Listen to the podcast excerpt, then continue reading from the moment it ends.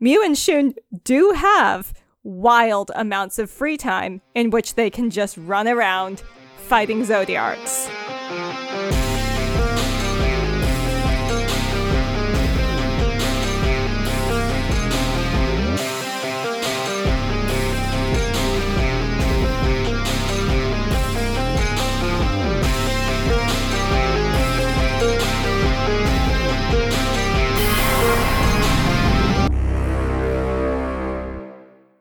Hello, and welcome to Righteous Kicks, the podcast where two science fiction writers geek out about men in spandex bodysuits who kick evildoers to death in abandoned quarries until they explode. Also, in the high school, behind the Walmart, because we're in high school and that's where you go to fight, in the shopping mall, around the shopping mall, in other people's schools. We're fighting in a lot of locations right now. I'm Iori, And I'm Brandon. and I'm having so many feelings. Oh my god, I am having so many feelings as well. We just finished watching episodes 17 to 32 of Kamen Rider Fourze. And a lot of things are happening in this school, folks. It's it's a lot. When we left off, we had just met a, another masked rider who who has who at that point had yet to be identified. But he was sure making a lot of funky kung fu noise. Oh my god, everybody was kung fu fighting. The subs that I watched literally had like text for his ki, and I thought it was the most hilarious thing in the world. I mean, we know who he is now, so I guess we should talk a little bit about him, about Kamen Rider Meteor. Uh, slowly get into the things that we learn about him. I mean, we know who he is almost instantly because he keeps monologuing to the camera about how he's deceiving us all. That kid does give good villain face. I gotta give him props for that. He's very good at being stoic and serious, and everything is grim. I mean, everything is grim for him, but yes. And then the Shakespearean villain monologue to the audience. I love it. It's so good. So when we when we left off in episode 16, Meteor had just shown up and defeated that entire Zodiarts and just left. Nobody got to pay much mind to him after that. It's like, who is this masked man in this show full of masked men? And then a young man named Ryusei Sakuta comes to Amanogawa High School on a uh, I guess it's essentially a kind of transfer program with another school. But really, he's been Meteor the entire time. Hugh, Hugh, Hugh. And like, he has no problem just constantly telling the audience, hey, I'm Meteor. None of these other people know that I'm Meteor, but I want you to know that I'm Meteor. And the way that I'm going to make sure that you know is that whenever a monster appears, I am not frightened until someone reminds me that I should be frightened. And then I promptly skedaddle. Oh my god, it's hilarious! Like that moment w- in episode seventeen when the li- when the Lynx Zodiac shows up, and Yuki turns him and goes, "You should run away," and his inner monologue goes, "Oh yes, right," while his face is just perfectly serious, and then he starts screaming. like, be a good actor. You cannot be undercover if you cannot act. Kamen Rider Meteor is also given his orders by a shadowy figure in a spacesuit called Tachibana, and I have five bucks on Tachibana for being the guy who murdered Kengo's dad. That's that's a big bet. That's mm, oh my god. Oh my god, we're gonna have so many conversations about Tachibana at some point. Look, Kengo has said that someone murdered his dad, and now that Tachibana is getting all up in the group and giving Kengo directions on how to save Gen's life, it just really makes sense that once Kengo comes to trust this authority figure, obviously he is going to be betrayed, and all their interactions will now be recast in a new light. I mean, that's the story of interacting with adults, right? I mean, especially in this show. It's the story of high school. You look back on your high school years with the benefit of hindsight and you go, wow, that grown up, was it really just taking out some fucked up shit on me? Yeah. So we should qualify very quickly what is up with Kamen Rider Meteor because the stakes are kind of high for Ryusei. Right. His friend became a Zodiarts and is in a coma now. That needs to be properly qualified. His friend tried to become a Zodiarts, and the Switch said, Nope. And electrocuted him. And then he became comatose. But the switch is pressed, which means that they can't unpress it because he hasn't willingly decided to stop being a not Zodiarts yet. So he's gonna be in a coma perpetually until somebody can wake him up. And this is Ryusei's job because Ryusei has a huge guilt issue around this whole thing. Because Ryusei's whole thing is, my friend wanted to be powerful, but I couldn't be there for him. This is my fault. I need to make sure that I save my friend. So he goes out of his way to find a Zodiac that can wake his friend up from a coma. And that's his whole thing. He doesn't care about doing the right thing. He doesn't care about stopping the Zodiac's master plan. He cares about finding a Zodiac that can wake up his friend Jiro. So he could go back to being a youth in school. Not caring about any of these problems whatsoever. And in his aid in this task is a man in a satellite in space named Tachibana, whose job essentially is to give Ryusei instructions and then press a button whenever Ryusei does his henshin just so he could like transmit his actual transformation to him from space. That that seems that seems like an uncomfortable way to live. Sleeping in space, waiting for a teenager to press a button. Well, that's actually really interesting, though. Is it? Meteor can't transform without permission, whereas Gen gets to do it whenever the hell he wants. Mm-hmm. And that affects Ryusei very heavily in later Right. in later episodes. Later on, when Ryusei fucks up and gets permission revoked and can't transform when he needs to anymore, that's not only a huge problem for him logistically, it really does shake his sense of identity because he's so invested in beating being Meteor as part of his quest. hmm And invested specifically in the idea that he's a lone wolf in this quest, and therefore nobody can know who he is. So he can't be in a position where his identity or his work is compromised, but he's constantly compromising it all on his own. And it highlights how he's utterly dependent on Tachibana because Tachibana can control whether or not his identity is revealed just by dehensioning him from a distance. You did the wrong thing, child.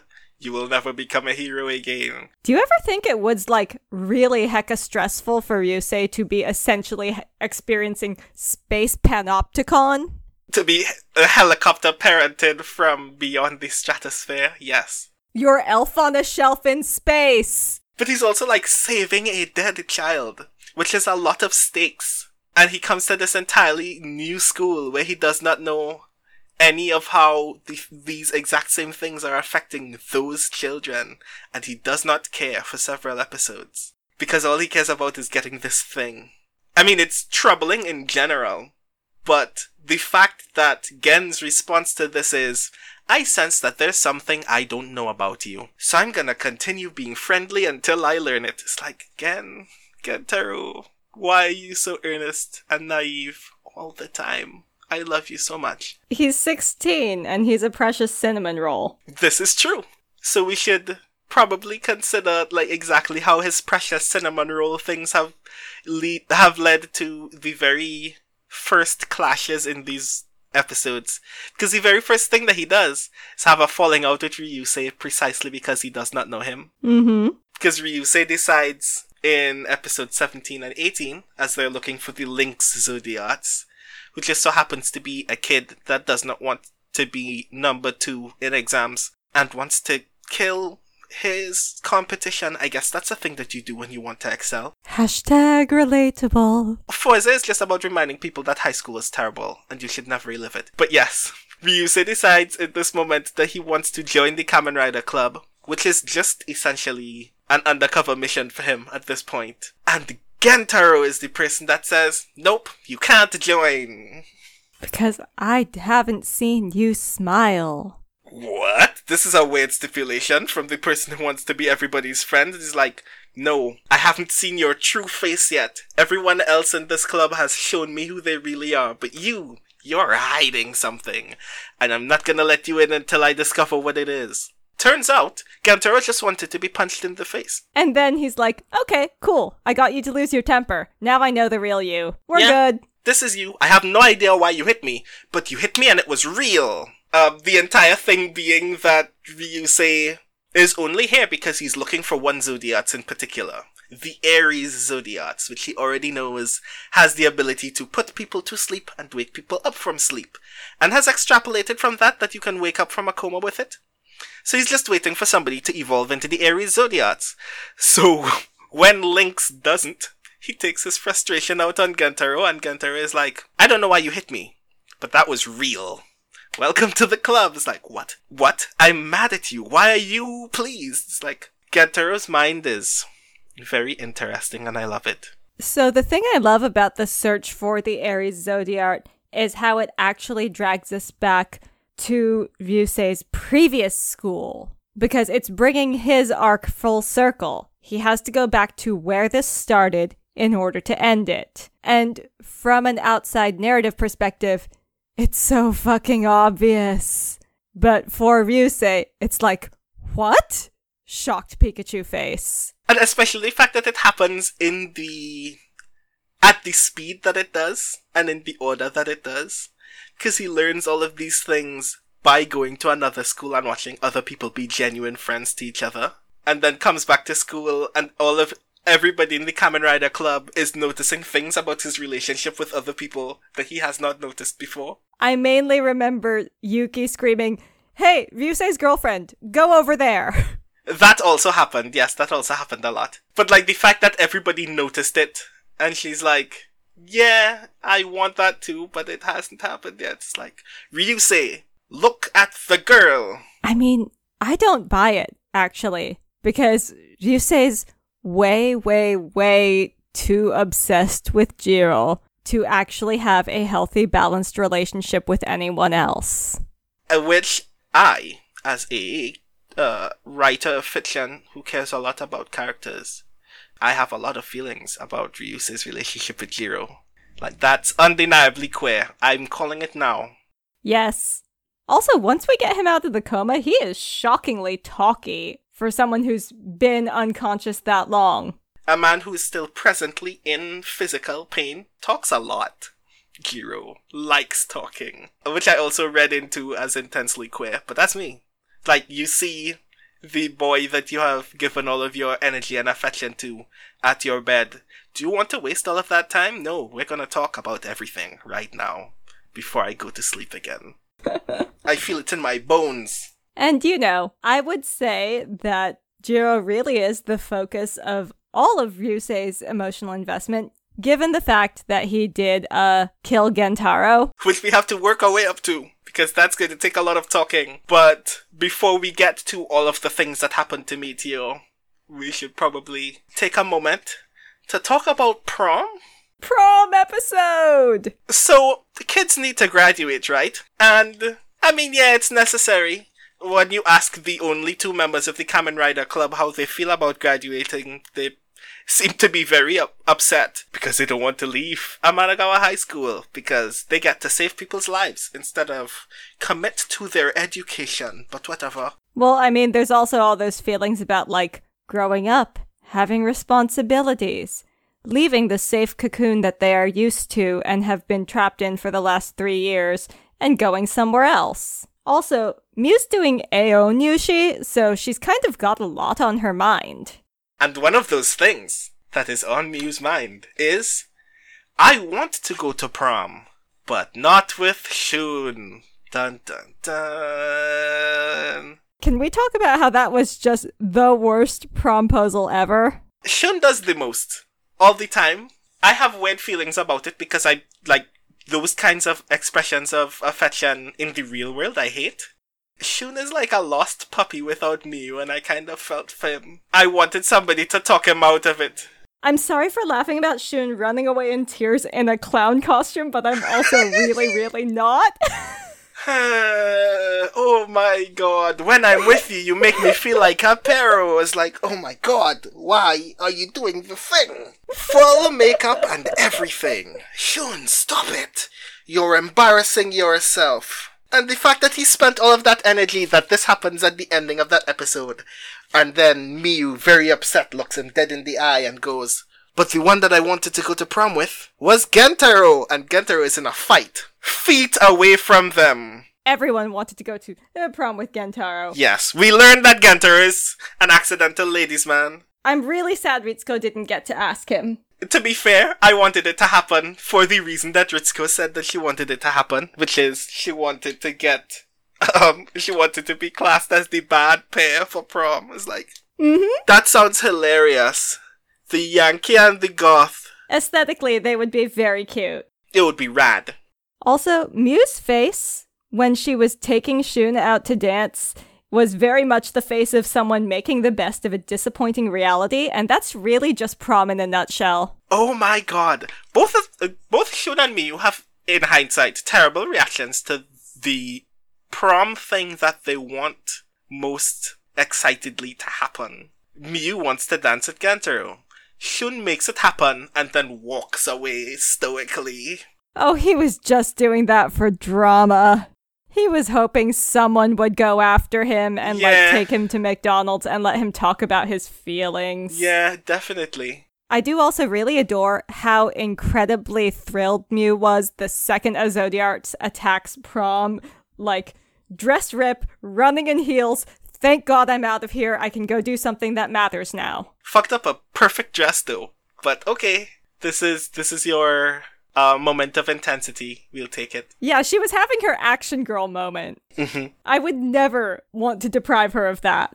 Also, we should like talk about how prom almost didn't happen because the Zodiarts of that arc was the head of the journalism club who just really badly doesn't ever want to graduate because then she'll have to leave school and grow up. This is where she's put all of her love and all of her energy, and no one can take this away from her. But she will settle at least for ensuring that the people who made the last few weeks of school life hell don't get to enjoy themselves. It's like, what the hell is this? This is both very intense and a feeling I have had about school, about high school. I don't want to leave. But also, these people are terrible and should not get to enjoy themselves, even though that's not the case about the people in question, because they have since gained clarity, but oh my god. But also, you don't have to leave. Because look at Miu and Shun at the be- eh, end of the episode. Right back in the rabbit hutch. Reset to status quo. Well, a, a reinforced status quo, because instead of president, Miu is now chairperson. The wild thing is, like, in most cases, I'm like, if you in college are coming back to your high school to hang out with the younger kids, this is actually a sign that you're having trouble connecting with people in your own age group and stunted maturity, blah, blah, blah. mm-hmm. But here they've got a good reason since they're saving people. And also, with the way a Japanese college life is laid out, they've got the time for it. Because, oh my gosh, once you actually get into undergrad here, you have so much time on your hands. Because they seem like they have a lot of time. Like, Oh, yeah. they're just immediately available whenever a Zodiac's attack takes place. Every other episode since they've graduated. Miu and Shun do have wild amounts of free time in which they can just run around fighting Zodiarts. Also, can we talk about how all the villains are leaning really, really hard into their club activities as their villain theme? Oh, yes, please, because I have a lot of feelings about, like, three of those villains in particular. But we should probably, like, we should probably start with one of the more obvious ones, which is Nomoto, otherwise known as the Dragon Zodiarts, otherwise known as the head of the track and field club. Why are all the mixed race people in this show jocks? All two of them, but I have to assume that it's a coincidence. In in part because at least one of those two actors, Justin Tomimori, is actually very good at feelings, and I like him a lot. he's good at using his face Using every point of his face. He's got a really good rubbery slapstick face. I mean that in the best way possible. He's just got such an incredibly mobile face. Mm-hmm. He's doing a lot there. he does a lot, and it gives him the capacity to be like pure comedy in some ways that I really enjoy. Oh yeah, he's got just impeccable timing. This other performer though, uh, Ryu Ando, who plays Nomoto, is really stone faced throughout. The thing that stood out the most to me is because is that Nomoto as a character is very obvious in the fa- in the sense that his one motivation is I need to make sure that the rest of my team is performing at their most optimum for the next track meet. That means no fraternization. So if I see a boy talking to a girl on my team, I'll kill him. It's like very intense, but that I guess I get it. I guess I get it. Sports people tend to be very protective of each other for some reason that I do not fathom. But I can see that kind of protectiveness. It's called trauma bonding. I'm being 100% serious. I believe it. it's called trauma bonding. But Nomoto takes it to quite an extreme. It's like just Mhm. don't t- don't talk to boys. It will make you run slower. It's like ah, that's not how that that's not how feet work. But we should also talk about like the far more intense and complex club activity villains, which are all of the performing artists, and how they're oh all Oh my god. pure evil with no middle ground whatsoever. Yeah, I love how the ballet club just started a cult. Oh my god! There's this new hero around. We call him Kiknos Because he looks like a swan. We're just going to gather in this abandoned warehouse and literally sing his praises. And also talk about our own good deeds and bad deeds. But if you've been bad, you will be punished. It's like, you're all teenagers. Stop this. Go home. Run a blog or something. This is I feel like starting a cult is actually pretty normal teenage activity. I don't know what teenagers you've been around. Okay, the sound you've just made has definitely indicated that my high school experience was an outlier. Thanks. Do we need to have a conversation? I didn't start it, I was just adjacent to it. Adjacent. yeah, you can just be cult adjacent, you know. That sounds like cult abetting. That's a fair allegation, actually. I want to ask so much more about that. But one of the things that particularly stood out to me about the Cygnus Zodiarts arc is that even though we do eventually discover that Cygnus, who we've encountered as a hero, but is A, a and B, is actually quite evil and malicious and cruel, is actually not the first bad person we meet in that arc. Instead, we meet the head of, like, the Kyknos fan cult that is meeting in this abandoned warehouse, who's just, like, unnecessarily manipulative and bitter to everyone else in that club. Misa, formerly of the ballet club, now head of the cult. Who is so, like, dedicated to the idea that if you are not doing good, it means that you are not bad, but useless. Mm-hmm. That's that's a lot. That's a lot of pressure for one child to be putting on another child.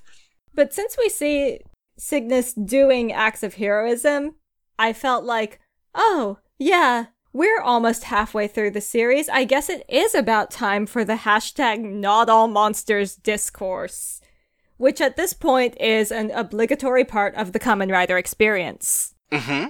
And th- this arc in particular is a very interesting subversion of that because every Zodiarts that we've met, other than like the horoscopes who have not been identified by the club yet, have all been students. And they've all had malicious intentions. And then we meet a Zodiac with a genuinely wholesome intention and we want to go not all monsters. But we still have to deal with the fact that some teenagers are shit. Yep.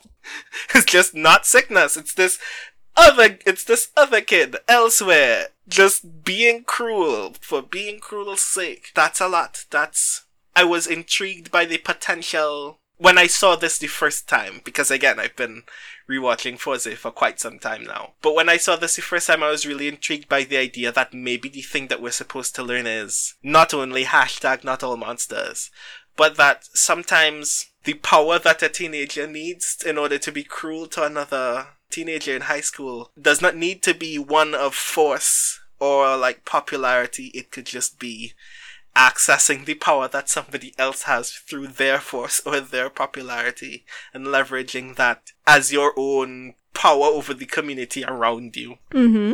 was a big deal to me. That a lot of these, a lot of the members of this cult are there because they care about Cygnus and not because of Misa. But she leverages that power anyway because it's the power that she has. Like, I don't even think that we resolve her being nasty to those other kids. I don't think we ever deal with it again. It just stops. Gentaro is friends with the entire cult now.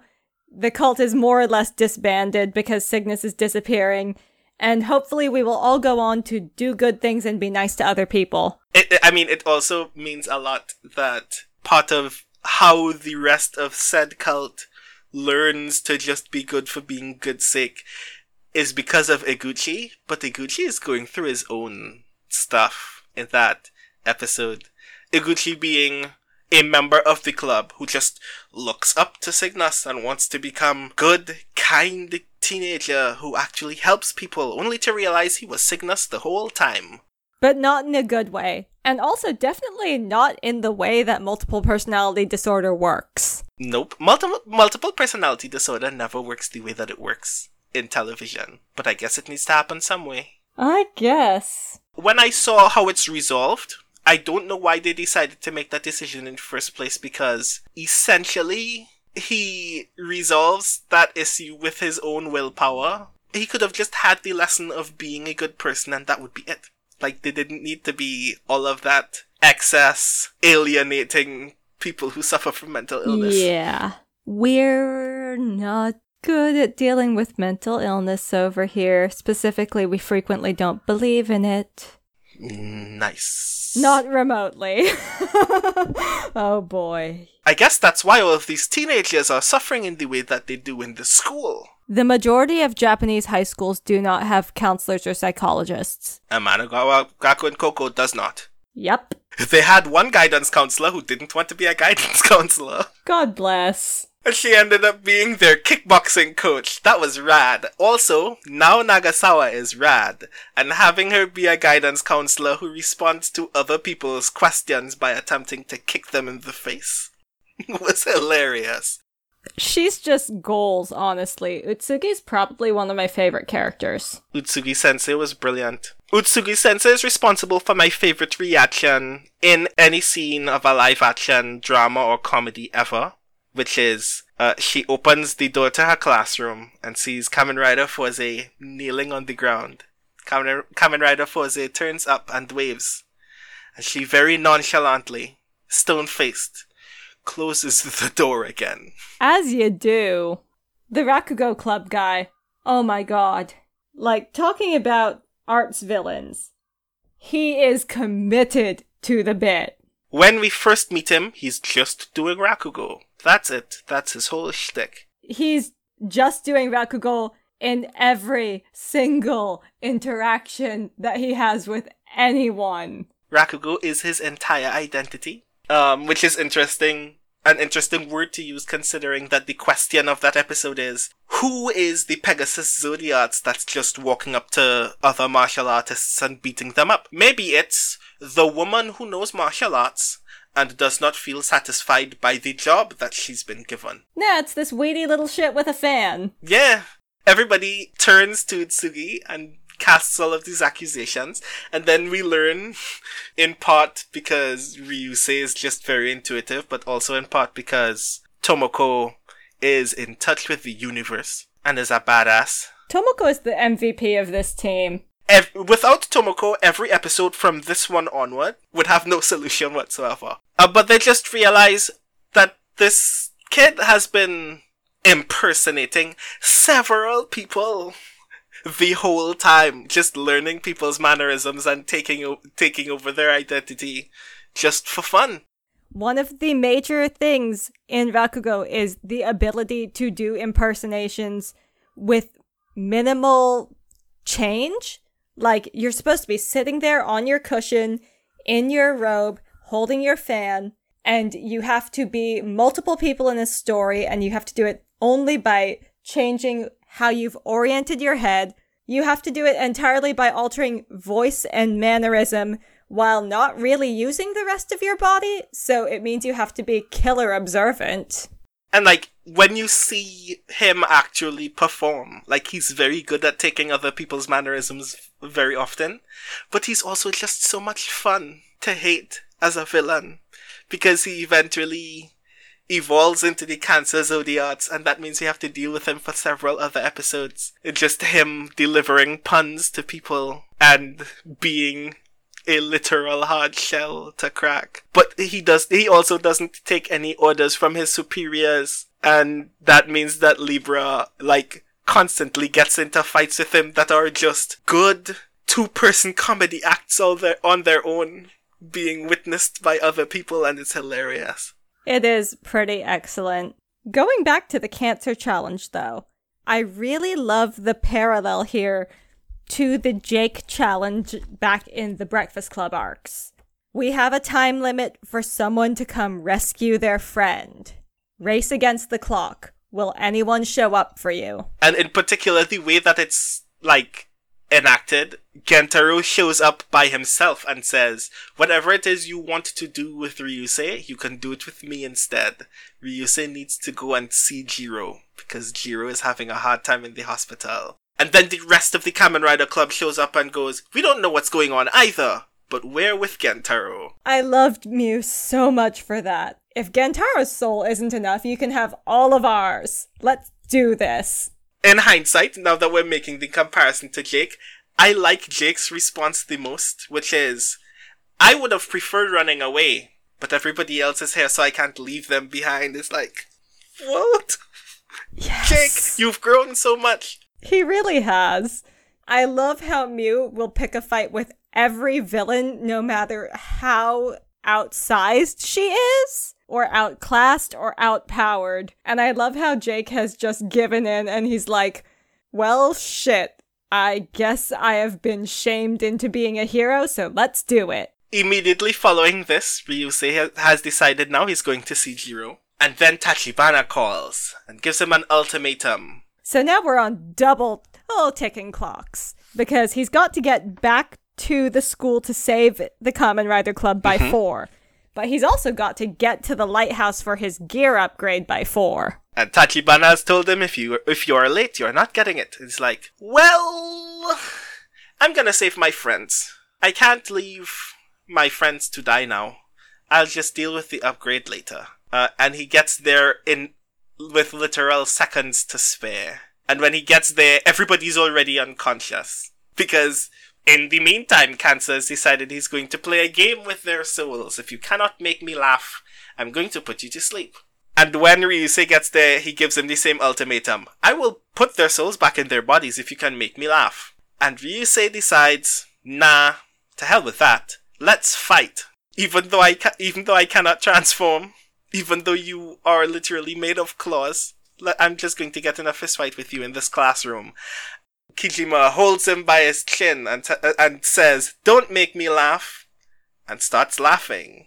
And then his body just decides, Well, you made a rule. I guess your body needs to just adhere to the rule regardless of how you feel about it, and just gives everybody their souls back. It's like, you didn't even have any control over this decision that you made. You just made the decision, and your body enacted it. Okay, I didn't know that's how this worked. It's a very weird way to be a villain. So I guess we should talk about Haru, who I have a lot of feelings about. Because he's small and terrible. Because he's small and awkward and lost and confused, and then we learn that he is very prone to becoming terrible. That's the story of most of us in high school. But he takes it to a new level. His whole thing is I am a first year in this new school. I know nothing. My best friend Ran, who is a girl, protects me from all of the things. I don't want to be protected by a girl, so I'm going to become powerful. And I'm going to do that through the magic of steroids. Wait, sorry. Zodiac switches. Steroids. Which apparently work the exact same way because Magic this is our second drugs allegory. This is our second drugs allegory, folks. He uses the switch and his eyes, the bags under his eyes, start getting darker. And he gets more aggressive and doesn't like talking to people. He also gets a lot paler and grayer, like, looks very methy by the end of this. Why? everything about this arc is like, why?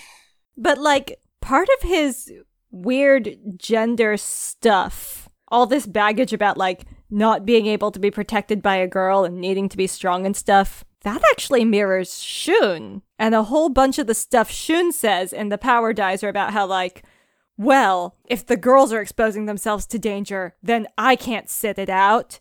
I have to be a man and Mhm. do this. Or that stupid thing with the Power Dizer way back when, when he was like, this is too much machine for a cheerleader to handle. Let a man do it. And it's just like, she's a cheerleader. She is solid muscle and willpower. I'm pretty sure she actually could run the machine with a little more training. I want to give Shun the benefit of the doubt, in part because he's such a lovable dork, but also I feel like at this point in the series, he has also genuinely learned that all of the girls on the team are very capable and are willing to just do the thing, often when he's not present anyway. Yeah, but he's still saying stuff like that. Like when he Yeah. busts in with the power dizer during the fight with Aries, even he's just like, "Can't leave this one to the ladies." I'm just like, are we still saying this thirty episodes in? really? Yeah, this is fair. But Haru is a lot. Uh, Haru doesn't threaten other girls. But uh, uh, Shun doesn't threaten other girls. Haru does. Mm-hmm. Yeah, Haru is very, very toxic masculinity. Oh boy. Yeah. The fact that it's in comparison to what we learn about Ran as a result, which is that she does not trust older students because once upon a time, her senpai uh, asked her to join the swimming club. And she was like, well, can Haru join too? And they bullied Haru the whole time. And she was like, nope, I'm not having that again. Mm-hmm.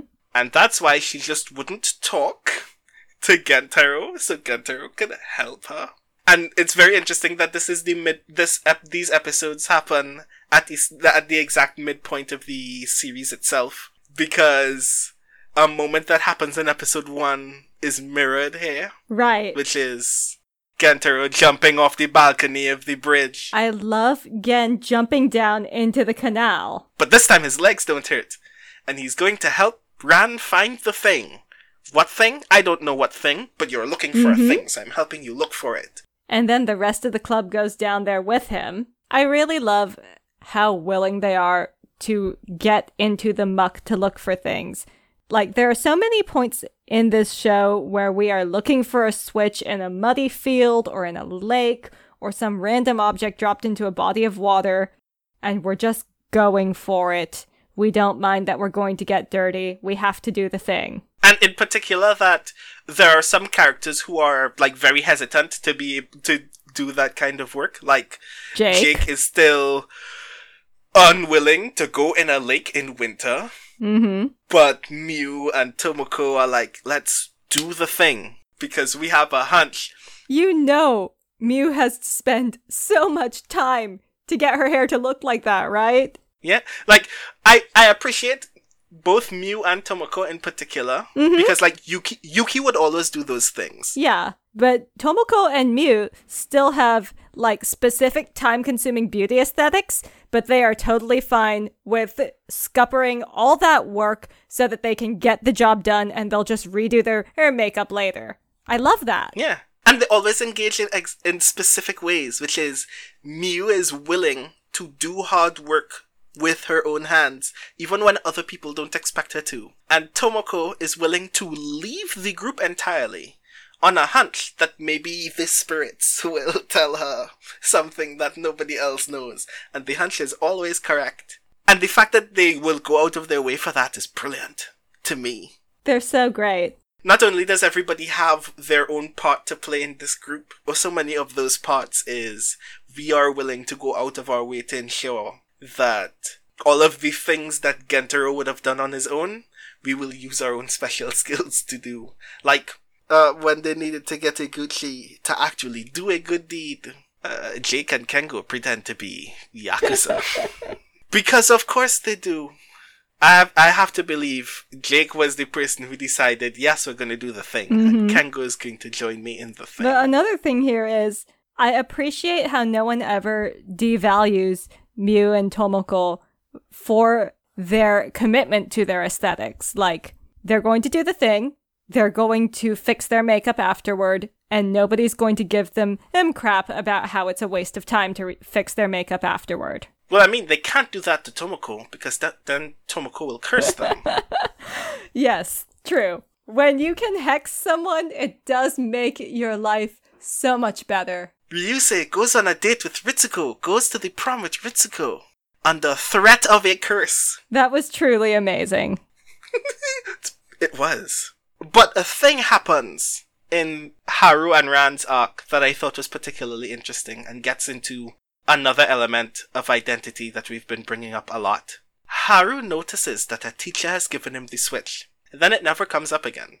He's in school. He knows that it's happened. Ran knows that it's happened, assumes that the teacher is Osugi because he was around with an Astro switch in his hand. And then we go back to the knowledge that this is happening in this school and no one will ever be able to know who or what or why. It was useful that Osugi ran off with that Astro switch, but at the same time, it also really bugs me how much time everyone spends like kind of fid- fiddling around with the Astro switches and clicking them back and forth like they're fidget toys. That is a delicate piece of equipment. Well, yes, this is true, but they're also fidget toys. Let's not be mistaken. Oh, I would 100% succumb to the temptation to do it myself, but also watching this, I am so scared of the day when like Jake is uh, flipping a switch back and forth and suddenly a bit of it breaks off in his hand. Mm, fair enough, especially considering that we learn, like, when we see the cosmic switch for the first time, like, that's not a thing that you're supposed to just be pressing. Because if you Mhm. press danger enough times, you die. Well, I think this is also a demonstration of the fact that Gentaro may not be getting very good grades in English class. Oh yeah, I believe that. Gentaro may not be getting good grades. Full stop. When's the last time that we've ever, since the last time that there is a literal frame during a Henshin sequence of his test with single digits out of a hundred, have we ever seen him in a class since? Yes, he was in homeroom at the start of the year. Does not count. Did not, like, did we see him learn a thing? Like, we've never seen him study a thing. The only thing we ever see him learn are life lessons. Nah, he teaches life lessons. Ding.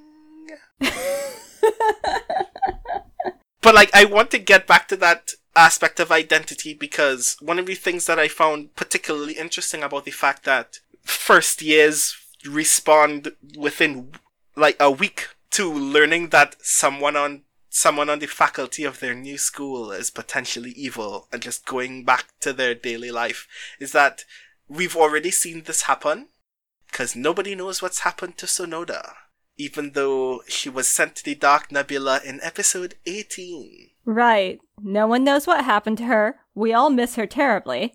Especially Osugi. Everybody misses her, they keep bringing it up. They think she's just retired. It never comes up even the potential idea that maybe people's lives being at risk in this school on a regular basis has something to do with this, and maybe we should be more concerned about that. The thing is, no one was going to blame her for any of the incidents once she disappeared because she's gone and it's still happening. And Mhm. in a situation like this, most people are not looking for multi- multiple culprits, right? So it's just like, oh, Sonoda's gone. Kids are still turning into monsters. Whatever is making them monsters is obviously just still here. Very obviously still there. Very obviously still a member of staff. Uh, what do we do with this information? Hmm. I can't believe no one ever looks at, you know, hot chairman in red leather or principal. Sorry. I am defaulting to thinking of him as chairman because he is invoking some of the Otori Akio archetype from Shoujo Kakumei Utena. A little less of the weird sexual stuff so far, thank God. Well, I mean, so far, thank God, now that Sonoda is in the Dark Nebula, never to be seen again. I hope we get her back at some point because she is a genuinely compelling character.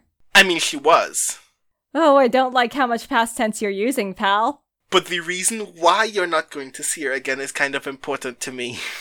Characters play with identity a lot in this series, in ways that I find intriguing. And what I mean by that is, there are characters that we have met already who we will eventually learn very radical things about that I'm not going to ask you to speculate about right now.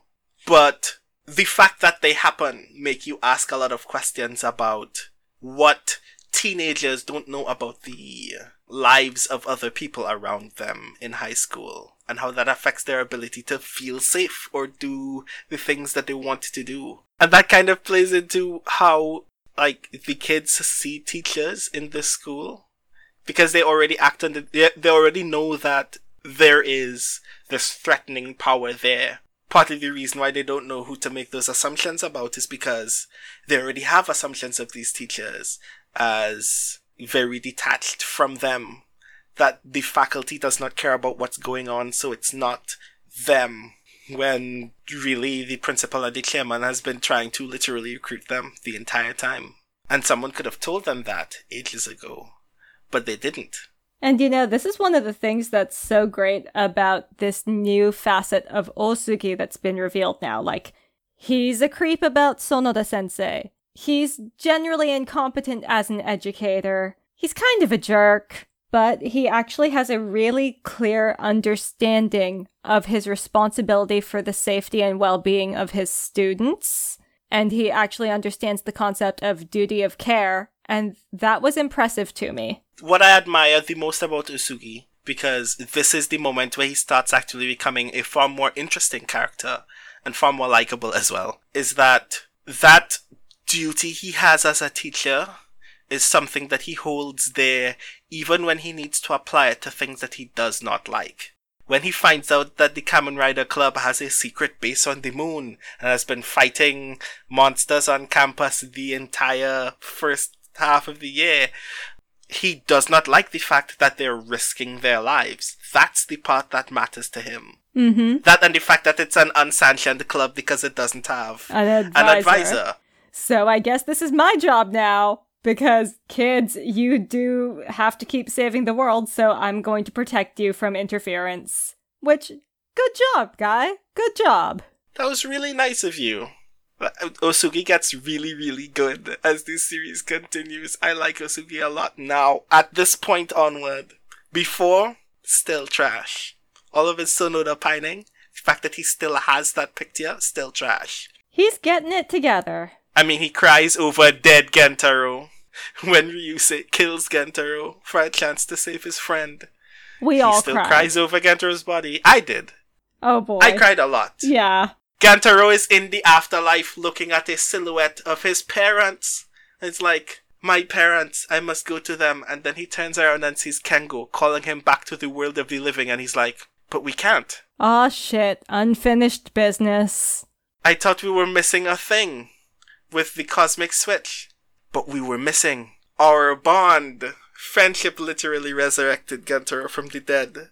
I was like, okay, this happened to an extent, I kind of wonder, like, how much of the intensity between Kengo and Gen is going to turn out to be, like, in hindsight, oh, were we dating a little? Like, everyone's had that relationship in high school, right? Where you two are just like super invested in each other, same sexy, and then later you realize, oh, we were dating, but with none of the makeouts. I mean, Kengo feeling unvalued by Gentaro leads to him leaving the Kamen Rider Club. And the very first person that he reconnects with after leaving the Kamen Rider Club is an ex girlfriend. Kengo on the rebound. Yeah, yeah.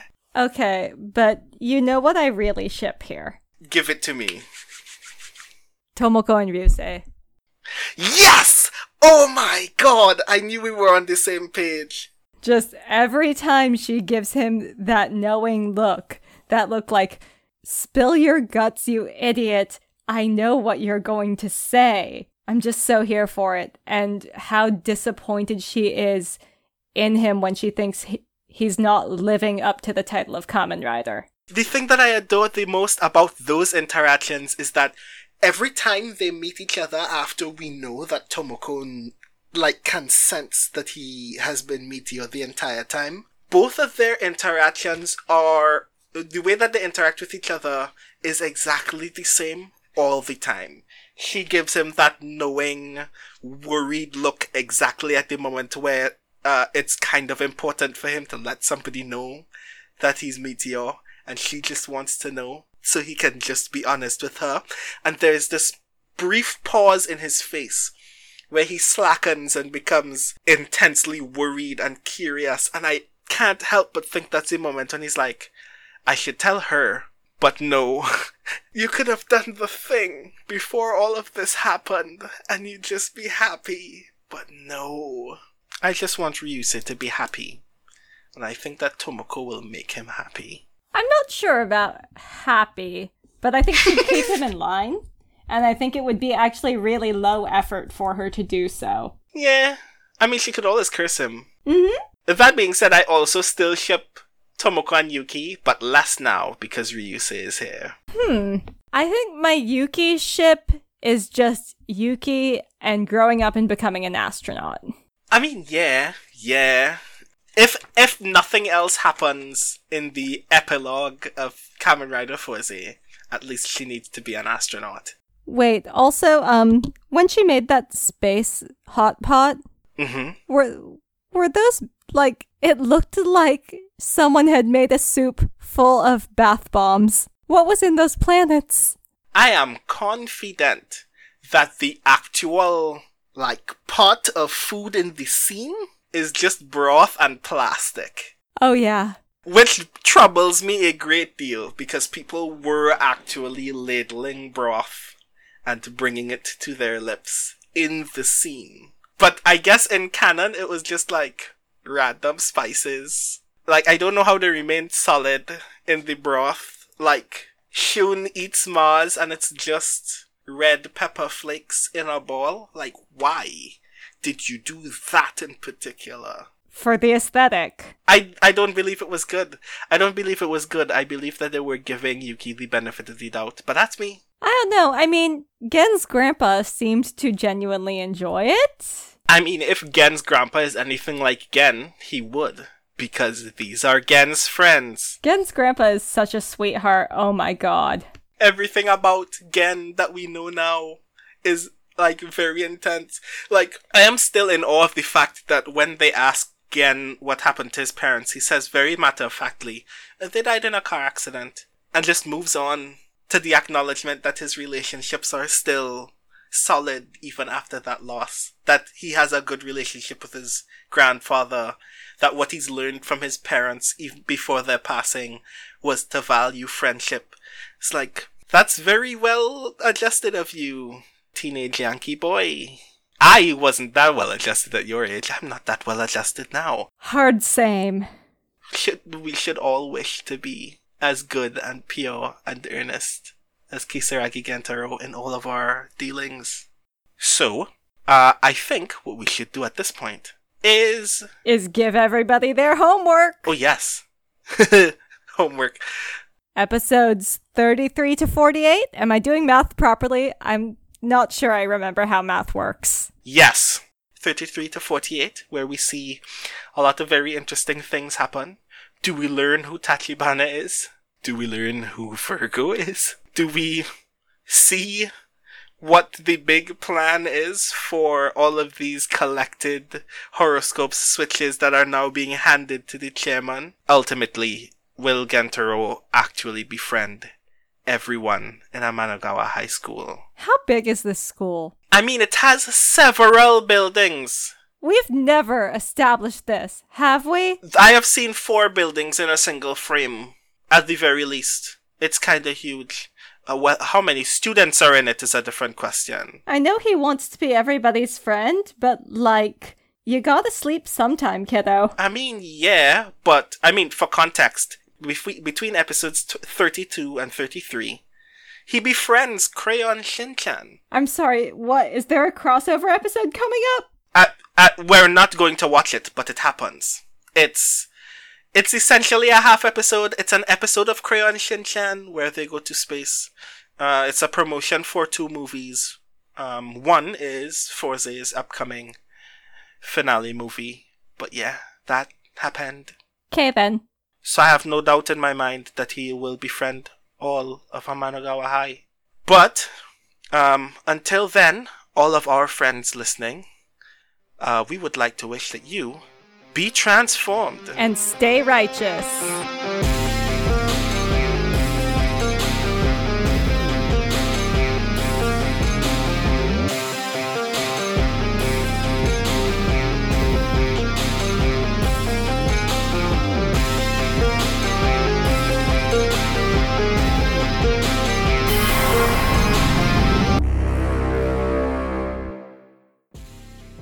If you want to support this show, you can go to patreon.com slash skiffyandfanty or skiffyandfanty.com, our website, where you can get access to all of our fancy things.